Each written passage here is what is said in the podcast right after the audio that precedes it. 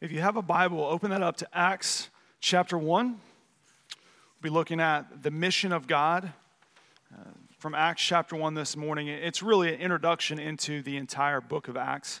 And Reformed theology has traditionally uh, favored the preaching through books of the Bible or through major themes of the Bible. So at Grace Stillwater, we do that. And at RUF, we do that. And this semester, we're going to be looking at the mission of God through the book of Acts. And this was sort of an introductory uh, uh, sermon that I taught there a couple weeks ago. So we're going to look at that this morning. And hopefully, this will give you a big picture for what God is doing in the book of Acts, what He's doing in your life, and what He's doing in the world today.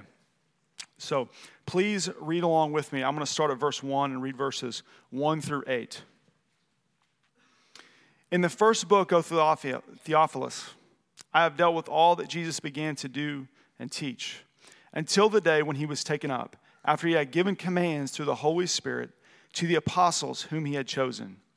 He presented himself alive to them after his suffering by many proofs, appearing to them for 40 days and speaking about the kingdom of God.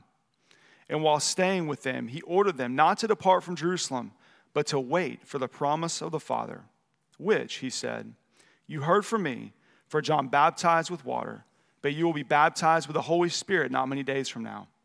So when they had come together, they asked him, Lord, will you at this time restore the kingdom of Israel? He said to them, It is not for you to know the times or seasons that the Father has fixed by his own authority, but you will receive power when the Holy Spirit has come upon you.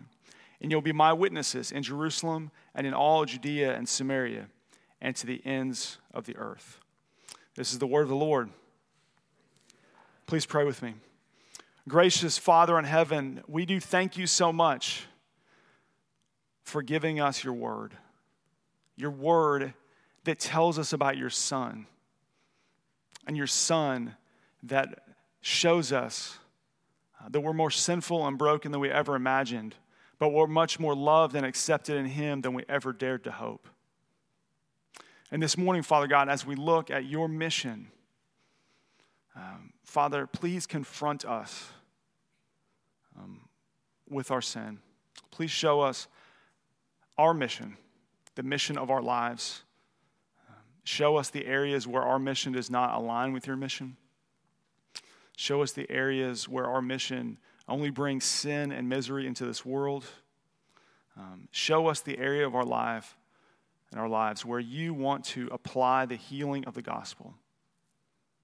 Realign us with your mission by your word and your spirit. Empower us to fulfill your mission by your word and your spirit. Unite us in your mission as your church, both here and across the world, and use this time, Father God, to expand the kingdom in our own hearts so we might go from here and expand your kingdom to the ends of the earth. We pray this in the name of your Son, Jesus. Amen.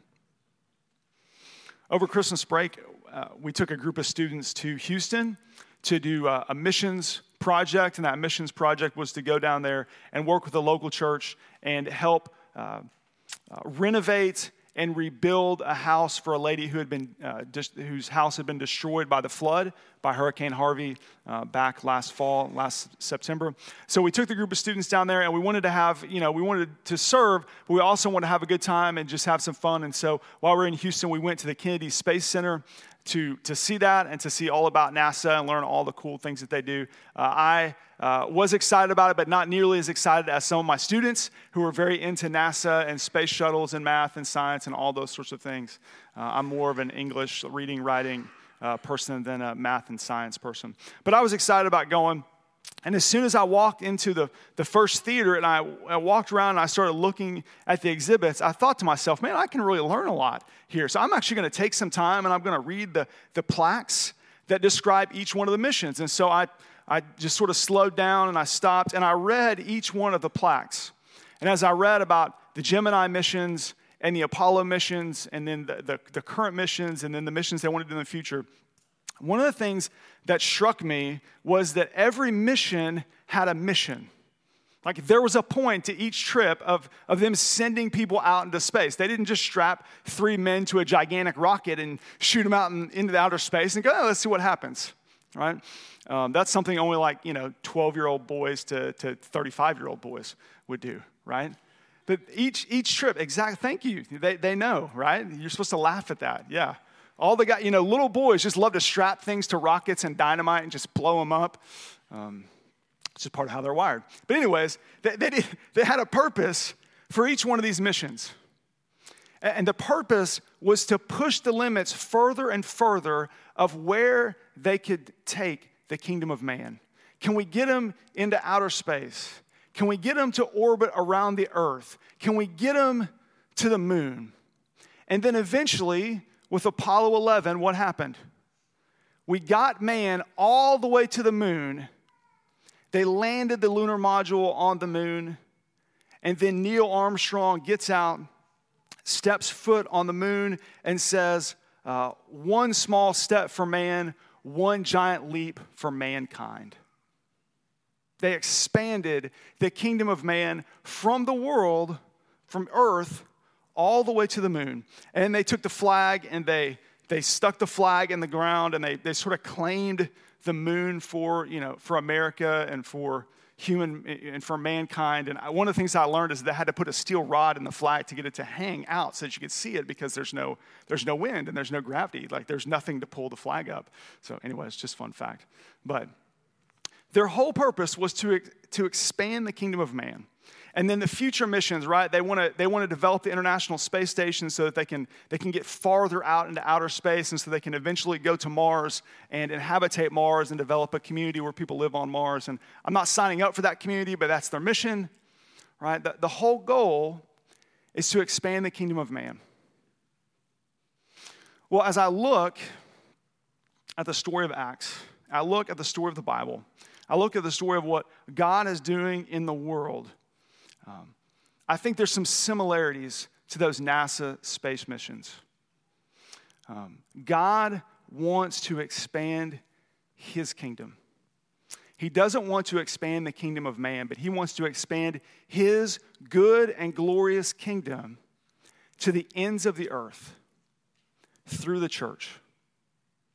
That's what we're looking at in RUF this semester, and that's what we're going to look at this morning. I want you to see uh, as in our time together from the book of Acts, that God has a mission, and that mission is to expand his good and glorious kingdom to the end of the earth through the church. Through the church. So, uh, two points this morning that we're going to look at. One, what is the mission of God? And then, two, how does God carry out that mission? First, what is the mission of God?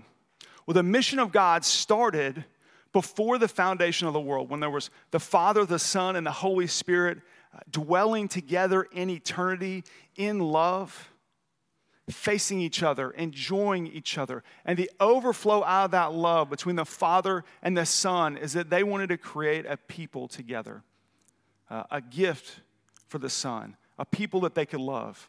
So they created the world, they created humans in it so that they could love them and care for them uh, and glorify themselves in and through them. Uh, they entered into a special relationship with those people, uh, with Adam and Eve. But as we know uh, from Genesis 3, that Adam and Eve sinned against God, rebelled against Him, and at that moment, they plunged all of creation into sin and misery. All of creation was broken from that point. And the mission changed a little bit. The mission now was to redeem the earth and to redeem a people for God. The mission was to reestablish God's kingdom presence here on earth. So God set out on that mission through the Old Testament. Stage one of the mission is the Old Testament, where God is bringing a people to himself and claiming the world for himself. In Abraham, when he made a covenant with Abraham, he said, I will be your God, and you will be my people, and I will make you a great nation, and I will give you a great land. What is he doing? He's saying, I'm reforming my people. I'm reestablishing my kingdom of people that dwell with me, and we're going to spread all over the earth. That's the story of the Old Testament. But as we know, that failed. The nation of Israel, in and of themselves, could not establish God's kingdom here on earth. They could not drive out sin and misery. They were too weak, they were too sinful, they were too broken. So God had to enter the next phase of the mission, which he had planned before the foundation of the world, and that was to send his son. Stage two of the mission was that the eternal Son of God, Jesus, would come to earth to bring God's kingdom to bear on the earth. When Jesus was here, um, Mark records, uh, one of the first things Mark records Jesus say, saying is, The time is fulfilled, the kingdom of God is at hand. And early on in the book of Luke, uh, Jesus says uh, that he, is, he, te- he has to teach the good news of the kingdom. So Jesus brings the kingdom, Jesus teaches about the kingdom, and Jesus finishes and fulfills that story of the Old Testament. Through his life, death, and resurrection, Jesus does everything necessary to establish the kingdom of God here on earth. Well, Luke picks up that story here at the beginning of Acts, doesn't he? Look at Acts 1 1. In the first book, O Theophilus, I have dealt with all that Jesus began to do and teach until the day when he was taken up, after he had given commands through the Holy Spirit to the apostles whom he had chosen. Uh, the physician Luke wrote the book of Luke. He also wrote the book of Acts. So, Acts is uh, volume two of this series.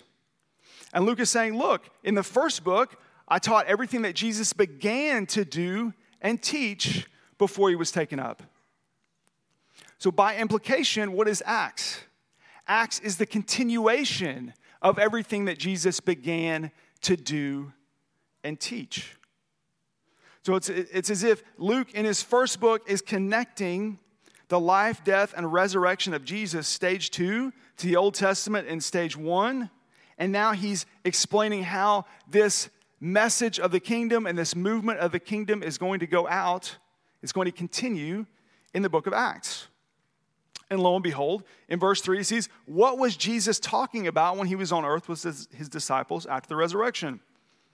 He was talking about the kingdom of God. It was the good news of the kingdom that Jesus was continuing to teach his disciples before he left. And then it was the, this, this mission of the kingdom that he gave to them in the, in the Holy Spirit, that he had taught them, that he gave to them through the power of the Holy Spirit, that we see in uh, Acts 1 8. Right? Everybody look at Acts 1 8.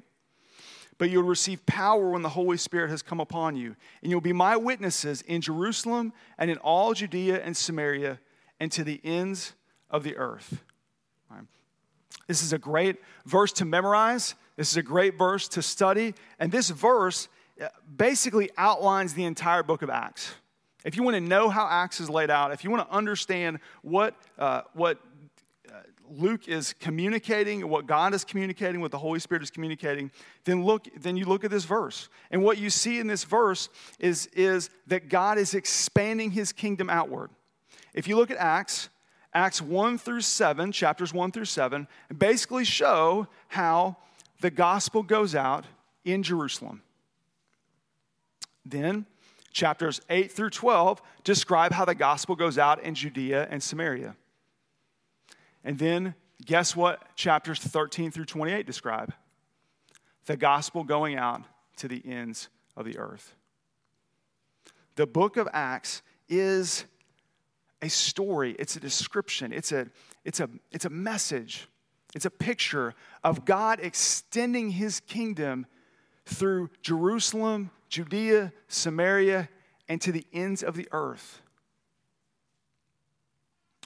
Why? Why is it describing that? Because that's God's mission. God's mission was, is, and always will be to extend his kingdom to the ends of the earth until we get to the final stage of the mission. And the final stage of the mission we see in Revelation.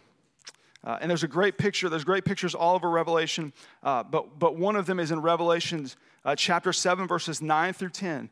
Uh, get this, this vision in your head. This is what God wants to fulfill through the gospel.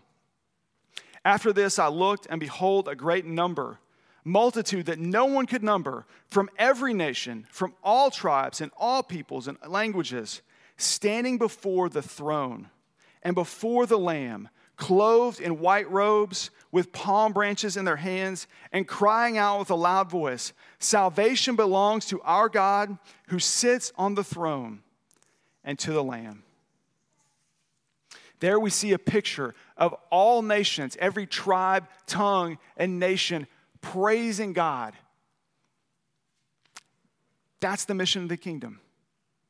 And then in Revelation 19, we see that all those people are part of the church, the bride of Christ. That's the fulfillment of the mission. That's what God is doing. He is bringing people into his kingdom all people, from all cultures, so that they can be his bride, so that he could love them and be with them and cherish them. The mission of God is the expansion of his good and glorious kingdom to the ends of the earth to use the, the sort of NASA Apollo 11 illustration, what God wants to do is He wants to take His flag and He wants to plant it everywhere. He wants to plant it all over the earth, even in our hearts. And I think that's where we have to start with, with our application. God wants to plant His flag first and foremost in our hearts. On the day of Pentecost, when the Holy Spirit fell, Peter began to preach the gospel to the people, the gospel of the kingdom. And when, they, when Peter got done preaching, they were, it says they were cut to the heart and they said, What shall we do? And Peter said, Repent and be baptized, every one of you, in the name of Jesus Christ, for the forgiveness of your sins, and you will receive the gift of the Holy Spirit.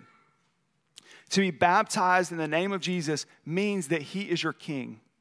It means that he has authority over you. It means that he is your king and you are in his good and glorious kingdom.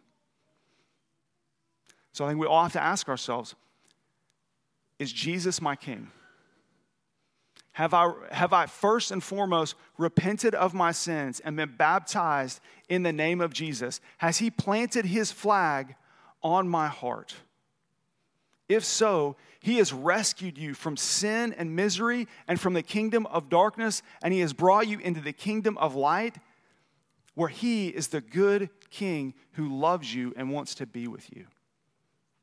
If Jesus is not your king, then we would love to talk to you about making him your king. I'm guessing for most of this morning, we've already done that initially. We're, we're, already, we're already baptized, we've repented, we've baptized, we're members of the local church. And so, how would this apply to us, God's mission? Well, um, if we are Jesus' people, if we are God's people, then his mission is our mission. That if God's mission is to see his good and glorious kingdom extend to the ends of the earth, then that's our mission as well. We all have a mission, don't we? A mission is a purpose. And so I think we have to ask ourselves what is my mission? When I wake up every day, I get out of bed, I drink my coffee, I eat my eggs, I get ready for work. What is my mission? What is my purpose? I fear, even for the most sincere Christian, that our mission is not always the mission of God. That because of our sin and because of our weakness, that we have uh, co opted the mission of the world, or we have infused our own mission or we have twisted and forgotten the mission of God so that we're following some other mission.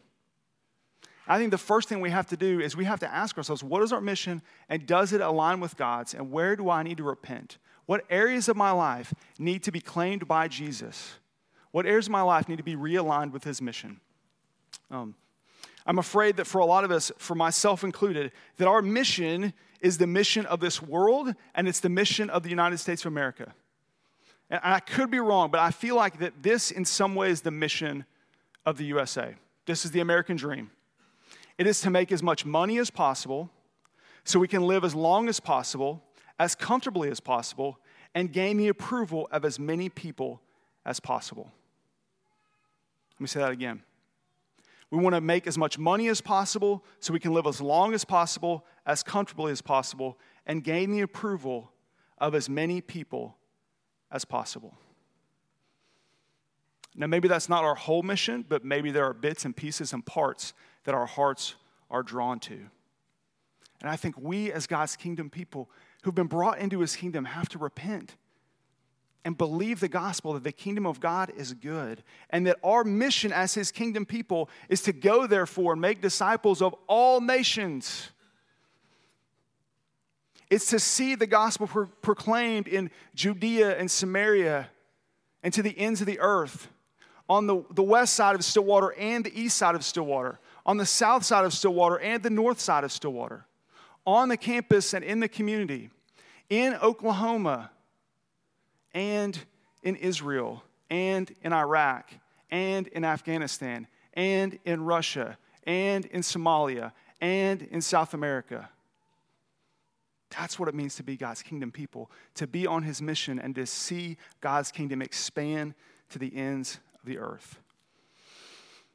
So that all nations, all tribes, tongues, and nations can worship Jesus and rejoice and say, The Lord our God. Glory in his name. Salvation be from the Lamb. So God's mission is to see his good and glorious kingdom expands to the ends of the earth. How is he going to accomplish that mission? He's going to accomplish that mission through the church. That's the second big thing you see in Acts. That God's vehicle for kingdom expansion is the church. And we all ought to laugh. we, should, we should chuckle at that. Can you believe that God would entrust us weak, broken, sinful people with his mission. But yet, that's what he does. Look at Acts 1 8 again. It says, But you, but you. Now, we, we read that you and we think, oh, that's me, singular, right? No, no, no, no. This word you here is a plural, it's a second, uh, second person plural. It would be you all, or for us Okies, y'all. Jesus saying, but y'all will receive power when the Holy Spirit has come upon you, and y'all will be my witnesses. This mission is given to the church as a plurality. And when you look through the book of Acts, you do see times when there are individuals uh, expanding the kingdom of God, but more often than not, you see groups of people working together as part of God's mission, expanding his kingdom.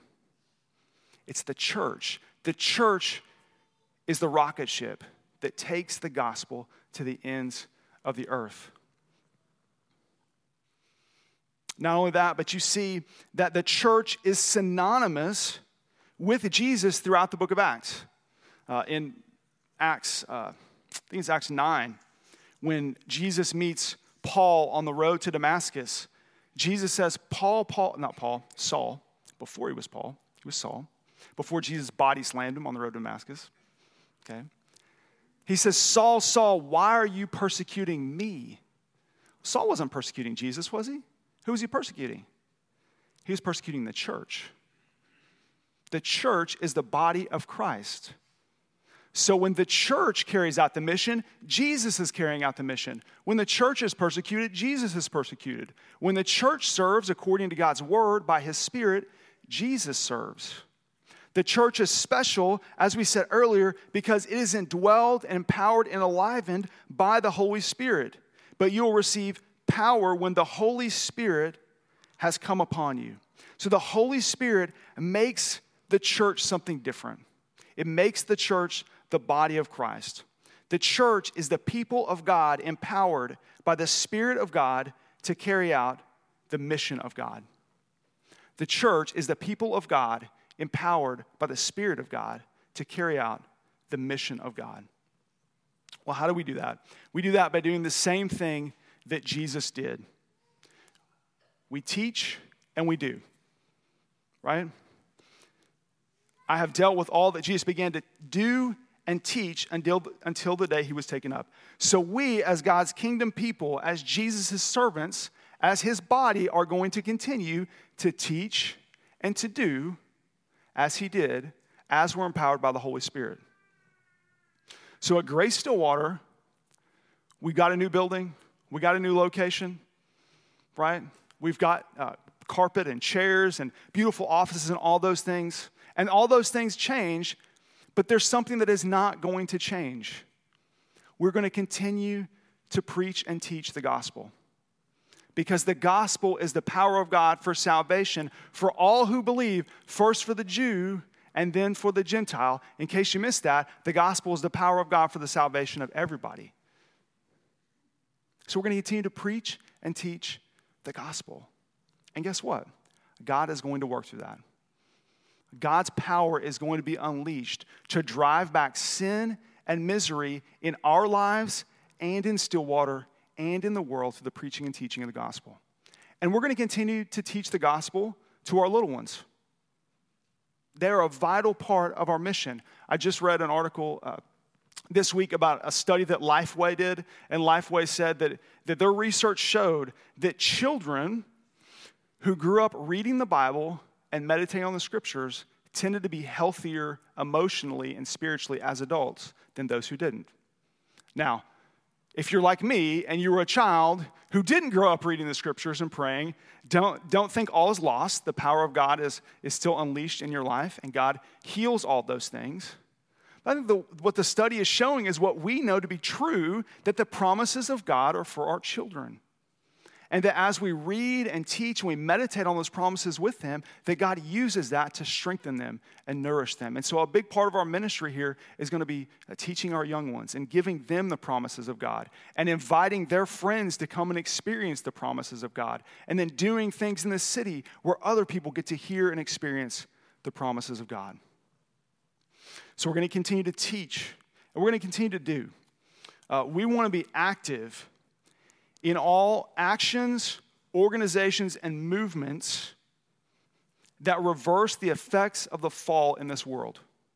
So, God's kingdom wants to reverse the, the effects of the fall in this world. It wants to eliminate sin and misery through the power of the gospel. And so, as His kingdom people, we want to try to align ourselves with missions that do that. That's why we, that's why we support Stillwater Life Services.